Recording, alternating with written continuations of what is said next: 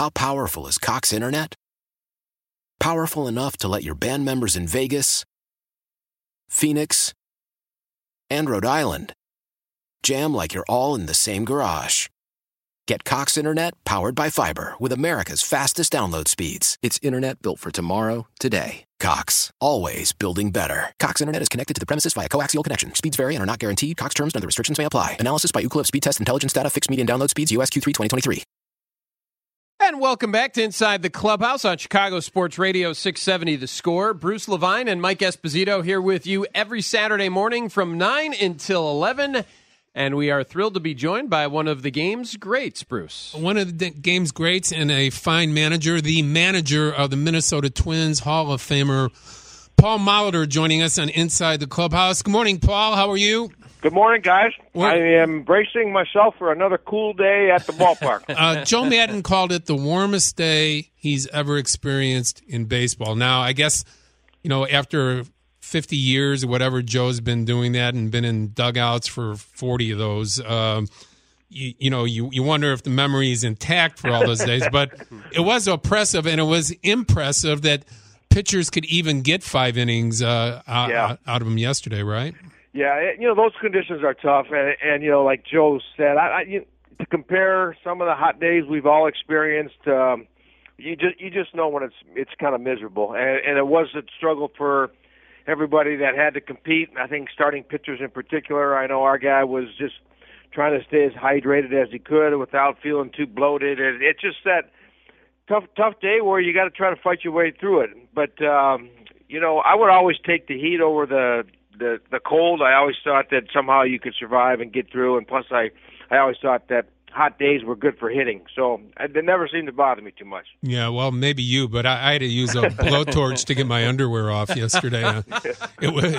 It just wasn't. Well, did you guys heard that Dan Gladden, who's our radio announcer, sure, and taking his shirt off up there in the press box? I heard it must have been pretty steamy up there as well. That doesn't surprise me when it comes to Dan Gladden. Yeah, no AC up there, Paul. Paul, yeah. Obviously you guys are in for a race in this second half here. We're halfway through, and you guys have performed probably sure, under your expectations at this point, but you're still in that race with the Indians. How do you look at what you have to do, what your team has to do to straighten it out? What area your club has to tighten up? Well, a couple responses. We hope that we can get back into the race.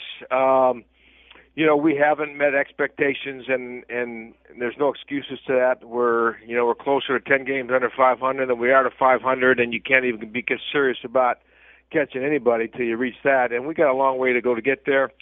You know, it's been one of those years. We no excuses. We've missed some people. Some people haven't quite figured some things out. But you got to put together your roster and figure out a way to compete.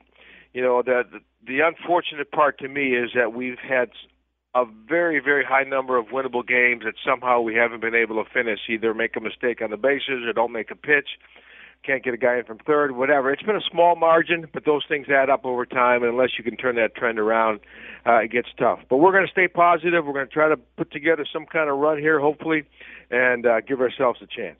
Our chat with Paul Molitor brought to you by the Chicago Wolves, who are making big plans for their 25th anniversary. Get your season tickets now. Receive exclusive benefits. Visit ChicagoWolves.com or call 1-800-THE-WOLVES. And Paul, I heard this on the Cubs radio broadcast yesterday while I was in my car.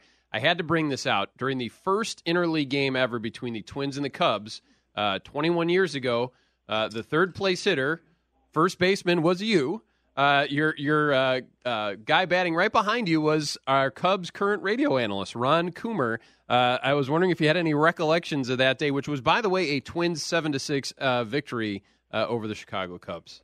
Yeah, you know, Coom became a good friend when we were teammates in Minnesota. I'm happy that he has been able to come back here to his hometown and find a nice niche for himself in the Cubs radio and TV booths. Yeah, you know, that was my first chance to play in Wrigley other than some exhibition games that we had played here prior to the start of the season several years before that when I was with Milwaukee. And, you know, all I can remember, it was around, I think, an early September series, maybe Labor Day, and the wind was not blowing like it was yesterday. In fact, it was, you know, 100% the opposite. I remember I got a couple hits here and there, but just the experience of playing games here in Wrigley Field was pretty special. Coombs has taken over from Tommy Lasorda as America's guest, you know. Did he have those tendencies when you played with him? I know you guys are still pretty close friends. Yeah, you know, it's just his personality. He's quick-witted. He's smart, and he knows how to laugh and have a good time. Yeah. It's a good combination, which makes him very enjoyable company, and probably smoozes himself into some places maybe he otherwise wouldn't be able to get to. You bet. Paul Molitor, our guest on Inside the Clubhouse, manager of the Twins, Hall of Famer, 3,300 hits, just a gamer, a winner. You can't say better than that for any type of baseball man. Paul Molitor, winner, and that's what he always was. Molly, when you look at the game, you were the first one to inform me last summer that we had hit a point where 30% of the results were strikeout, walk, or home run toward the end of the game. Yeah. If you take off your baseball hat for a moment as a manager and a former player and you're sitting in the stands, is this a harder game to watch now than it was 10 years ago? I think it is. I think those numbers actually have grown this year. When you talk about, results of plays that end up with really nothing because it's either over the fence or you're walking back to the dugout or walking to first base. And it's a concerning trend. I'm not sure if I have the solution. Obviously, I think that, the more we can teach hitters to do a better job of, not being so tolerant of the strikeout and maybe trying to find some other things that might pick up the pace. But I do think it's a tougher game to watch because the inaction has been, growing in the wrong direction and the fact that the game, and it's taken longer to do it. So that's a bad combination. Well, and Paul, you've been around obviously the whole time as a player and then transitioning through now your time as a manager. So as we've gone from, the old way to the new way, however you want to call it, do you see, do you notice the difference? Do you manage differently based on these things because you have these analytics and okay, strikeout, walk, home run? Well, I think they, obviously have changed some of the information that you have. It's a balance of, learning how to apply the new things as well as still trusting that there are people out there that are not robots, and sometimes you have to, hopefully your players better than anybody, and you know what to expect in given situations. But I think with the strikeouts and those type of things, every manager knows which guy on his team can strike out a guy on the other team in a big spot. It doesn't always work that way. But you definitely have to kind of strategize how you're going to get through the back end of a game in particular around some of those type of matchups and information that you have. The one thing that's different, Molly, and we'll let you go because we know you got to get to your own show here in just a minute or two. Mm-hmm. The one thing that's different for me is that mistakes by young players in groups are accepted and they're put back out there where, even 10 years ago, 15 years ago, certainly when you played, guys were sent back to the minor leagues for more pedigree and to be able to get it. Now you just go, okay, you're back in the game tomorrow. And it's like, I don't know if the message resonates that you have to get better, you have to work harder. Yeah, I think it's a good point. I think there are different teams at different stages that are willing to teach at this level and maybe do it repetitively because it takes a while for some of those things to sink in. Other situations when teams are more in positions to win and they're trying to add a piece from the minor leagues or whatever and the guy's not figuring out, sometimes you're going to go ahead and have to get him back down there and try to get some of those things cleaned up. But, we're dealing with that all the time. We still got a relatively young core here. We're teaching all the time. We're trying to get these guys better. Not to put extra pressure on them or make threats to them, but they know that there's some of these things that we have to clean up at this level. Molly, you've always been a great friend, and it's been a cherished relationship over the years. Keep up the good work. Hope for better things for you and your team in the second half. Thanks I appreciate again. That, man. Always good to be with you guys. You guys stay cool today. All right. Take care. You, thanks, Paul. Right. Paul Molitor, manager of the Minnesota Twins, Hall of Famer, all-around outstanding baseball guy, joining us on Inside the Clubhouse. Nice to talk to him. And this hour on The Score brought to you by Glenview Park Golf Club. Experience the best at Glenview Park Golf Club. Visit golfglenview.com. Mike, let's continue talking about the Chicago Cubs, where they're at the Chicago White Sox. More importantly, they have some trade people out there. They have the James Shields. They have people like Joakim Soria. They have some interesting pieces that probably get dealt here. I don't know if it's early in the trade market. Maybe James Shields goes toward the end because he's not the sexiest name on the list. Well, and I found it interesting when we talked to Jim Bowden earlier in the show that he said, as of now, he is not hearing the name of James Shields in any of the chatter that, you know, during his work, his discussions with his sources around baseball. But we know, I mean, Shields is in the last year of his deal. The Sox are clearly rebuilding, and he's a guy that has given some good performances this year. The thing about, you know, Shields, who used to have a, you know, 93, 95 mile an hour fastball, and he mixed in all his pitches, and he was just, you know, everything you wanted in a competitor. That's how he got the name Big Game James. Yep. And now you see a guy who got his butt kicked for about a year and a half to the point where he was actually the worst starting pitcher statistically in the major leagues for almost a year and a half. He was giving up home runs. I mean, you know, we were all getting, you know, neck problems by watching. It was bad. It was awful. And to his credit, he reinvents himself and starts pitching backwards. What does pitching backwards mean? Instead of pitching off the fastball, you pitch off the breaking ball. You use your fastball as it was a breaking pitch. In other words, you're throwing different speeds. You're hitting your spots, and you're trying to fool hitters in certain counts where they're expecting fastballs. They get breaking balls and vice versa. Not easy to do at the major league level, but Shields has done a terrific job of that this year. Sure, he's had a couple of hiccups where he's given up crooked number innings, but for the most part, he's pitched an extraordinary amount of innings. I think he's in the top 10 in innings pitched in the American League. He goes 6 or 7 every game, and I will say this. If it's just going to be a money thing where you got to give up some kind of low-level prospect and pay the money, you know, eat the remainder of the contract for Shields, and you're a contending team, I don't think that's a bad deal at all. If Mike, if you're Kenny Williams and Rick Hahn, do you just not just respond to the first or second person that calls, but instead waits for the bigger guys to go off of the list, and then you might get more for them as you roll toward the July 31st deadline? I do think so. I mean, listen, we talked about this during the offseason, in the wintertime. Can James Shields pitch well enough to have it become where there is a trade market for him at midseason? I think he has already answered that question as yes. I'm not saying he's old James Shields, but he is certainly a piece. You could plug him into the fifth starter role on most teams and be just fine. Sox fans, are you okay helping the Cubs out for a second year in a row with a starting pitcher they may need? Cub fans, do you think James Shields can help you? Obviously, Eloy Jimenez is not coming back in any type of deal for James Shields. The Cubs still have, you know, minor league players that are of interest. We've seen a lot of interesting young pitchers come up here over the last week or 10 days that have shown good arms, maybe not quite ready, but certainly guys of interest that could help the White Sox. Position players are down there.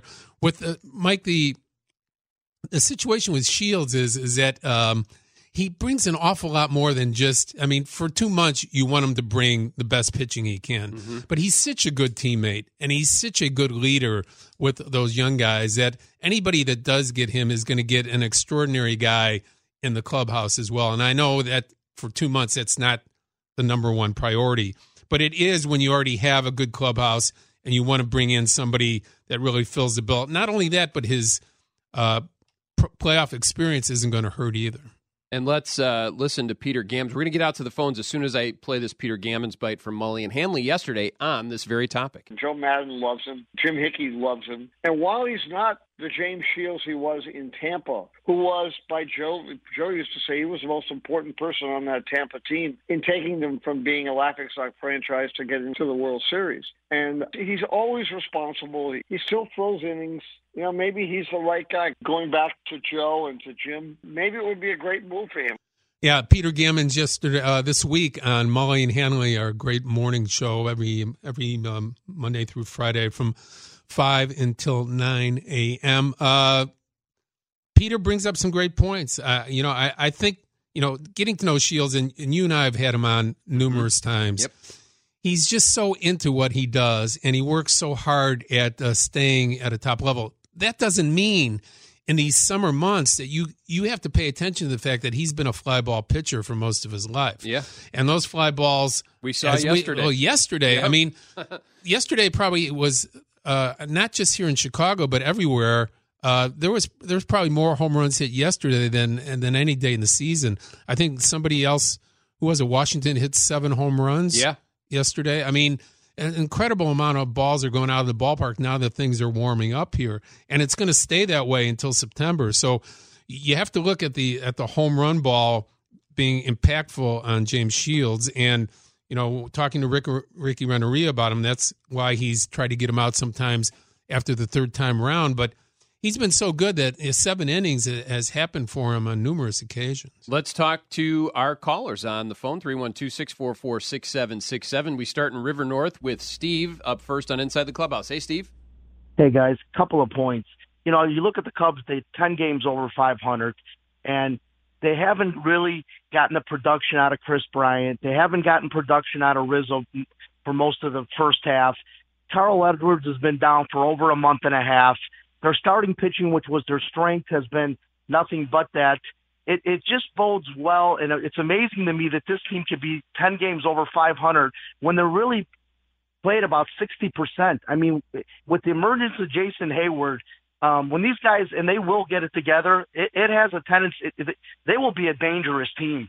And, Bruce, when you say that they're going to trade off the Major League roster, really there's only 2 names that I can think of that they can trade. Ian Happ. Well, I didn't say that. No, I didn't say they're going to trade off. They have lower level guys that they have to trade, but I don't. You're right. If you're alluding to maybe something I talked about, a week or so ago. I don't think they're going to be able to trade off the big league roster. Who would you trade? Yeah, right. If there's anybody that can trade, maybe Ian Happ. I mean, I don't see anybody else. But like I said, this team here to me, it looks like they've played about 60% of their capability.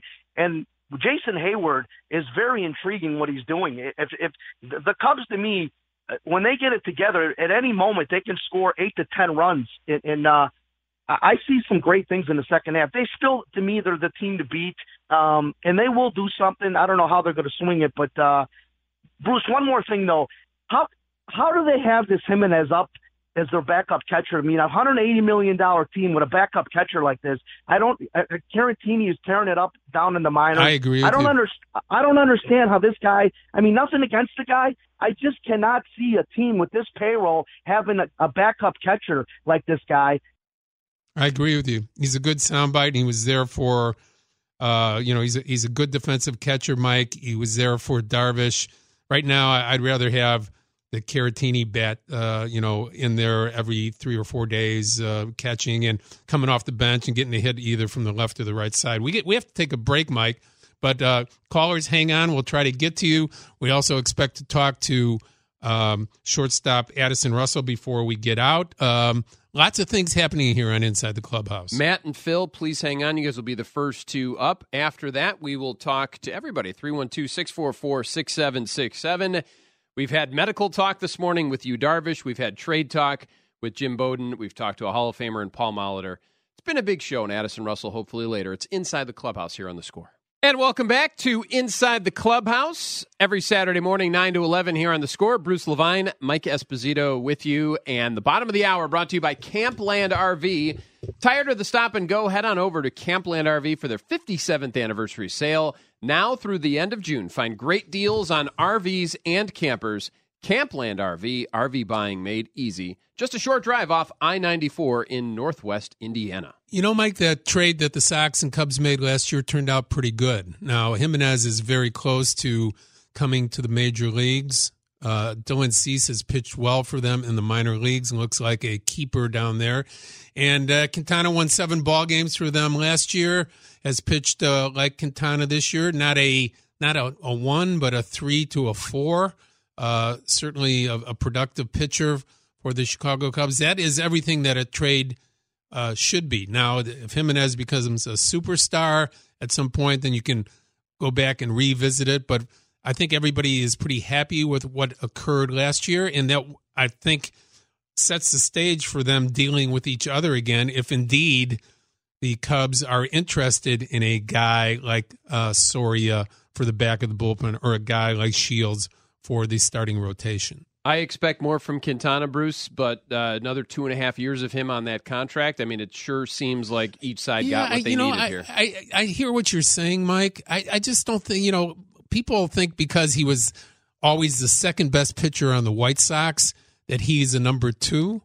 And to me, he's never been a number two. He has some great games, and then he has some clunkers. He's not a number two, okay? He's just not. He's a tad above a .500 pitcher who gives you lots of innings and keeps you in ball games for your team to score some runs and win. I think that's an underrated pitcher, is a guy that keeps you in ball games and throws enough innings.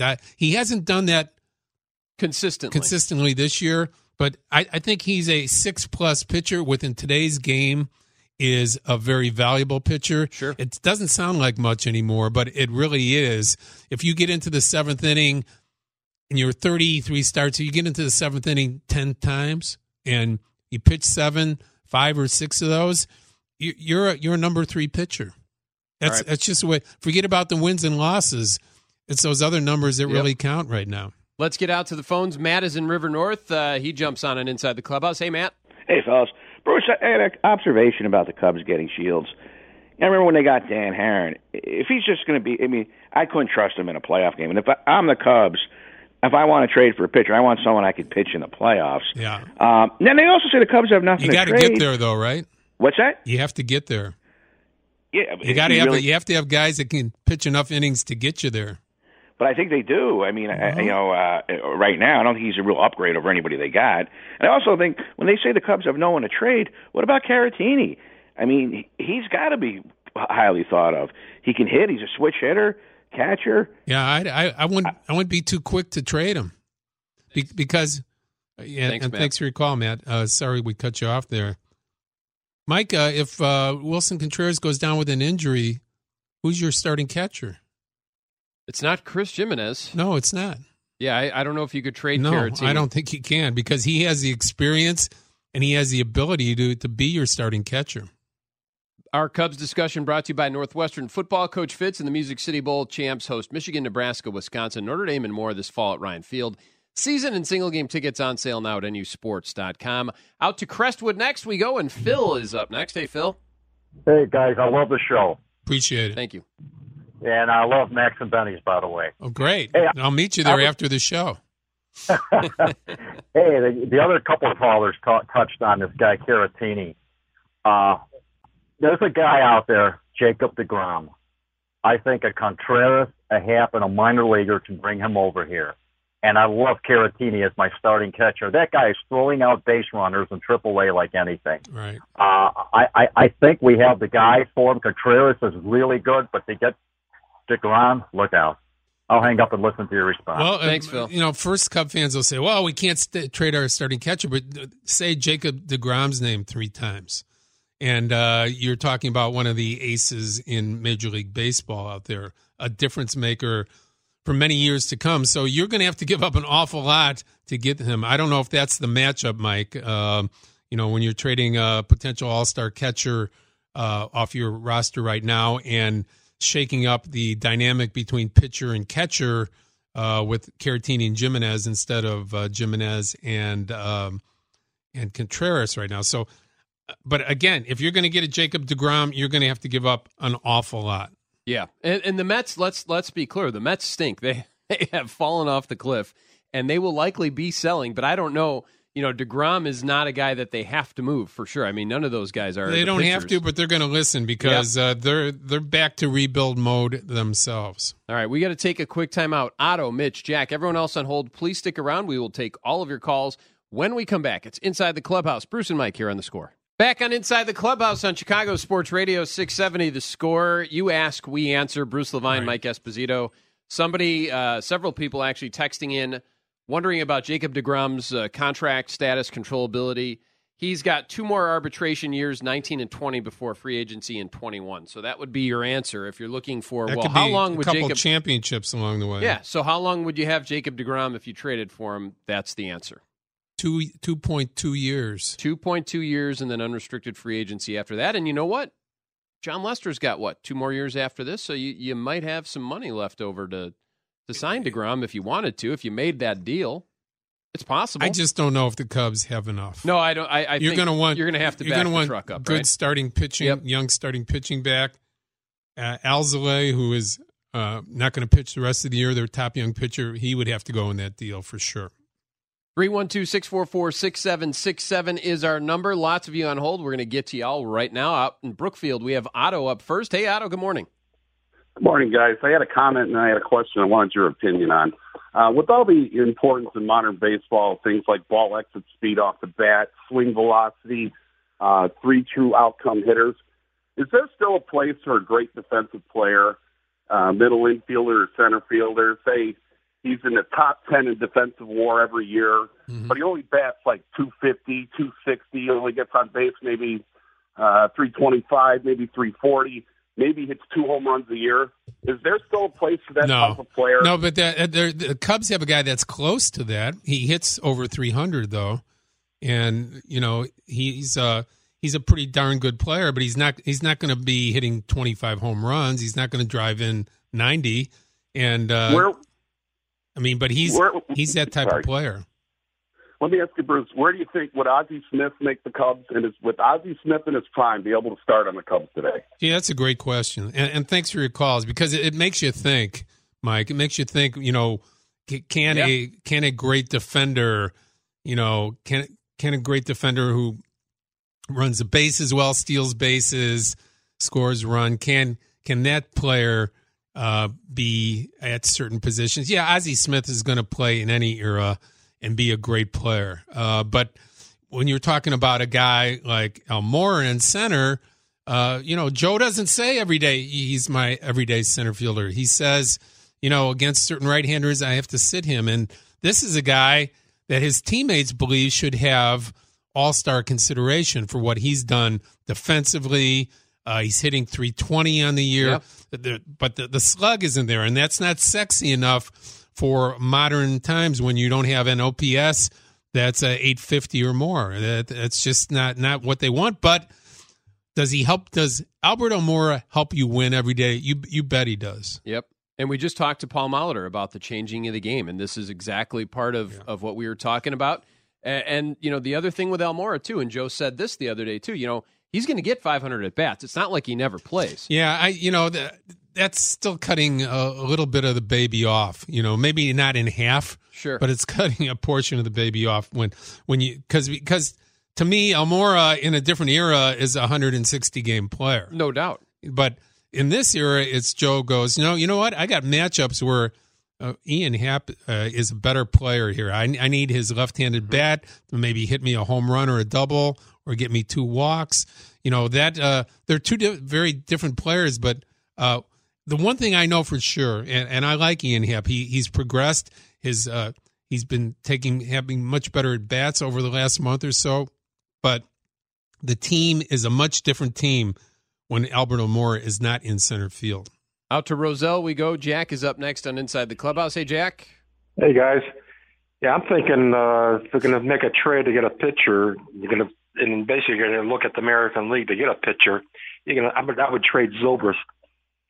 You trade Zobrist, but on a tanking team, who's going to want a 37-year-old guy with another? Well, that's what I mean. 15? I don't know. Yeah, I mean, you can trade Zobrist all day long, but it's got to be to another contender because. And if you meet him in the World Series, whatever he was. Right. And Joe loves Zobrist. I think all of the Cubs brass loves Zobrist. And with all due respect, you're not going to get a top quality starting pitcher right now for Ben Zobrist alone.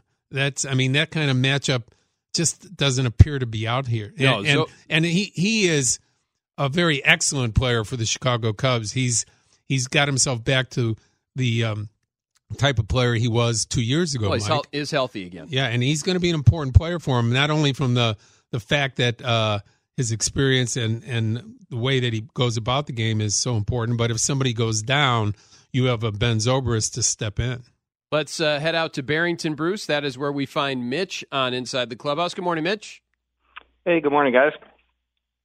Hey, Jim Bowden threw out an intriguing name, I think, when he was on, when he mentioned Bear Claw from the Marlins. Right. I've liked him ever since I first saw him, maybe 3 years ago or so, and he's got some big league experience now. He's kind of an under-the-radar guy, but mid-90s fastball and a good slow breaking ball.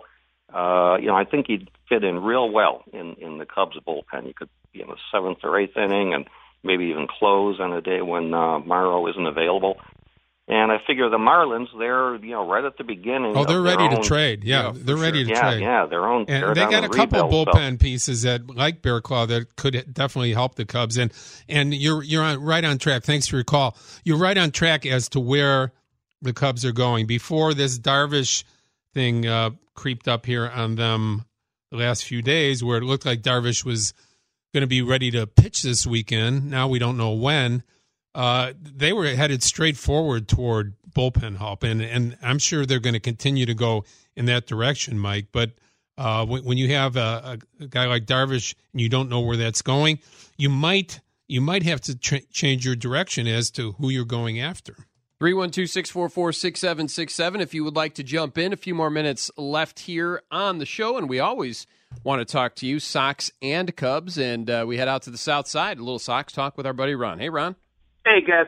Hey, Bruce, always like to ask you a question. You get to pick your man about baseball. And I want to call and mention Ozzie Smith. I asked a couple of people about Aparicio. And I remember Terry Boyle said, wow, he was better than Ozzie Smith. So when I hang up, maybe I'll get you to respond. Most people out here say he was the best.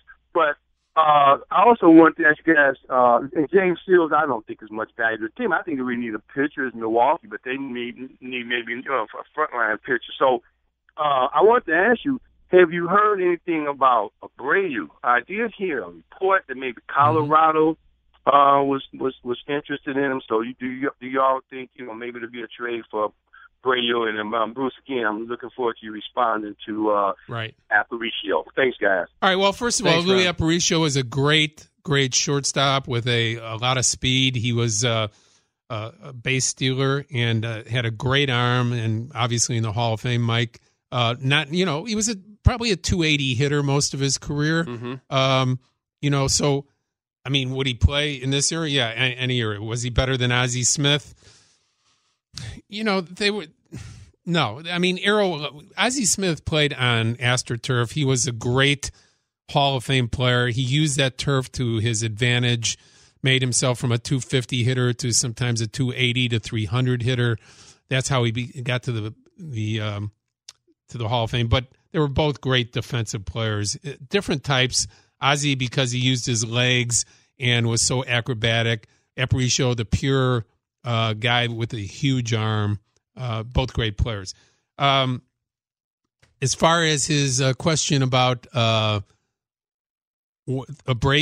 I think the White Sox would trade Jose Abreu, but it'd have to be a deal where they got Colorado's two top players in their organization. Otherwise, they're holding on to him. He's got another year left, important player on their team.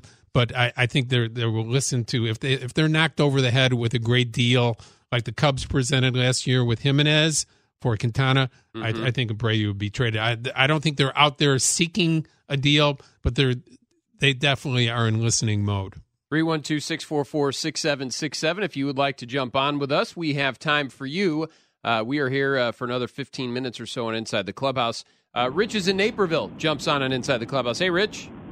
Hey, I have a question. I'm a season ticket holder with the White Sox, and I know when Quintana was with us, going in before he was traded to the Cubs, he never ever got run support when he was out there. I mean, he had probably the best pitcher on the Sox staff, and never got any run support. And then I had a second question that I can. Well, what does he look like to you right now? He still is like kind of the same Quintana. He still has had some games where he's done very well for the Cubs.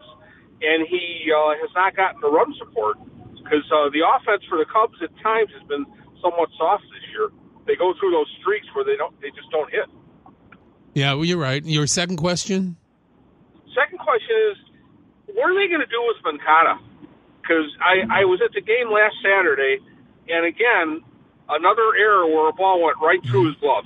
I think he's your future third baseman for the Chicago White Sox. In the draft, Mike, and thanks for your call. Thanks, Rich. In the draft, they drafted a shortstop second baseman. Madrigal. That should be able to come fast. He's going to start an A-ball here very soon. And if they are right, you know, he's their second baseman or shortstop. And Moncada, I think, is a third baseman. Just by that everything I've seen. You know, he doesn't have horrible hands, but he does have a good, quick first move. So I think less movement out there and just making that play at third base with his extra base ability and speed.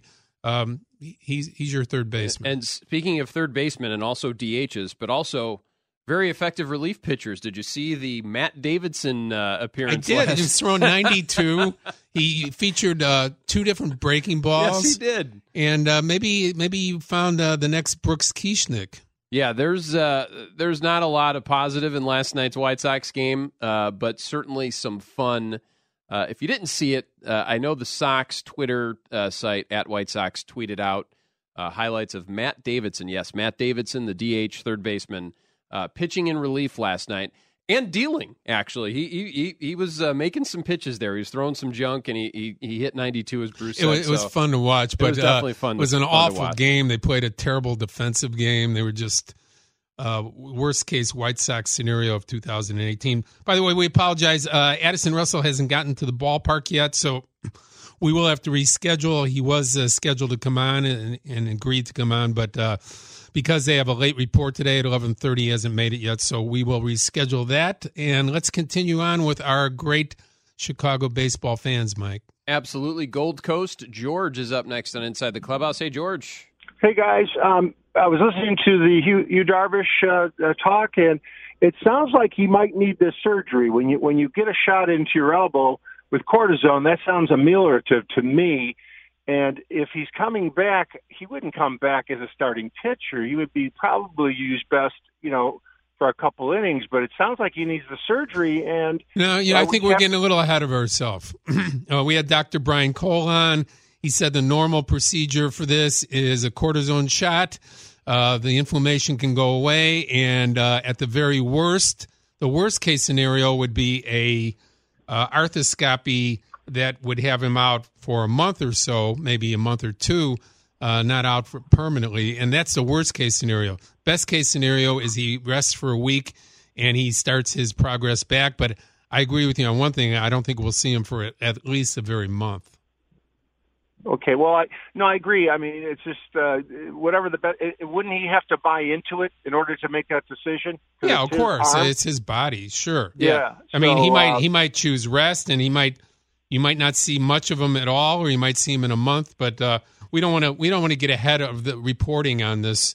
The one thing we know is he's going to rest for 5 days, and then if he feels okay, probably another couple after that, and let's start another progression toward throwing 70. I mean, he only made it. And again, thanks for your call. Yeah, thank you, Judge. Mike. He only made it to 60 pitches 3 times, so it wasn't like he was in full bloom of throwing 7 innings. He wasn't there yet, okay? He was going to pitch this weekend, maybe pitch 4 or 5 innings tops if his pitch count didn't get away from him. But he was going to be stopped at 70 to 75 pitches. Now you start that progress over again. It's probably August. Best case scenario, I think, is August 1st he starts throwing and gets on the mound again for the Cubs in a major league game. Yeah, we're totally estimating here. And this is a 6-year thing too, right? There's another 5.5 years on this deal. They're not going to do anything in the short term. I think it's beyond that, Mike. You know, you protect any of your athletes. Sure, and of course. The guy had Tommy John before. You're more sensitive to it. I don't think you're more sensitive to any pitcher because you got him for 6 more years. I think you're sensitive to the fact that you don't want him to come back unless he's 100% healthy. 312-644-6767. Final few minutes here and Inside the Clubhouse. Mike is in Crestwood here talking baseball on The Score. Hey, Mike. Hi, how are you? Yeah, I'm a big Cub fan, even though I live on the south side. I want to know, what do you think about this trade for the Cubs? Tyler Chatwood, David Bodie, and either Kevin Bass or Luke Fuller to the Mets for DeGrom. Yeah, not enough. Sorry. Yeah, not even close. Mike, thanks for the call. Yeah. Kevin Bass, the old Astros left-hander. Yeah. I don't know if he's still playing. It's not going to get you there. You're going to have a projected star of like Alzolay, the young starting pitcher in the Cub organization. He's going to have to be a part of it. You're going to have to trade your backup catcher, who for most people think is going to be a very good starting catcher. You're going to have to trade probably a Happ in that deal. It's a big minimum trade. Yeah. This is Jacob DeGrom, somebody that can go out there and be somebody's number one for the next 3 years. Yeah, if it's going to be a Jimenez Cease trade, something of that nature. If the Mets do move Jacob DeGrom, you're going to trade something you don't want to trade. Right, you're going to have to. I mean, DeGrom's a stud. A few other things, and we are running out of time here, but I saw we mentioned C.J. Edwards earlier and how much the Cubs have missed him. He was supposed to have a rehab outing at Iowa last night. I did not see any of the results, but he is on the track to coming back. A couple rehab outings and then back with the Cubs is how they're looking at it this week, Mike. And the good news for Kris Bryant is he's taking ground balls and hitting. He's supposed to come off on Tuesday. Morrow was back in the lineup for them yesterday, threw one pitch, got out of the game yesterday. So important players coming back for the Chicago Cubs. We'll keep you posted on the Darvish situation as that occurs. We won't get any more information on him for 5 days at the very least. And today's game is game 81. So for those of you kind of mentally keeping track, today is literally the halfway point of the season. And man, we've got a ton of stuff going on in the league, and certainly with the Cubs. 2.5 games despite out of first place. The Brewers have the best record in the National League. But this is their time to shine. Minnesota is down. And then you have Detroit, who's lost 10 in a row. And then you have Cincinnati coming in next weekend. This is a time where they need to be able to step it up. And speaking of stepping it up, after us, it's Mike and, of course, our good friend Steve Rosenblum, sucking so you don't have to. We will do the opposite of that. Great show today, Bruce. And I know... people can read your stuff and follow you at MLB Bruce Levine. And, of course, when I write, it's 670thescore.com. Every day, Sox and Cubs. Mike, I'll see you next week. I expect lots more fun on the Chicago baseball scene. Take care. Absolutely. Thoughts and prayers for Bruce as he heads out to the steam bath that is the Wrigley Field press box coming up for Cubs and Twins this afternoon. Thanks to our guests, Paul Molitor, Jim Bowden, and Dr. Brian Cole, who joined us to talk about Yu Darvish's elbow. Thanks to Zach Withers for producing us. And thanks to Steve Rosenblum for showing up for work today. We will have an hour and 45 minutes of fun for you next, right here on The Score. Why? If you have T-Mobile 5G home internet, you might be hearing this a lot. Why? Every time your internet slows down during the busiest hours. Why? Because your network gives priority to cell phone users. Why? Good question. Why not switch to Cox Internet with 2 times faster download speeds than T-Mobile 5G home internet during peak hours? Okay. Stop the whys and visit cox.com/5G home for details. T-Mobile prioritizes certain T-Mobile phone users over home internet users during times of congestion.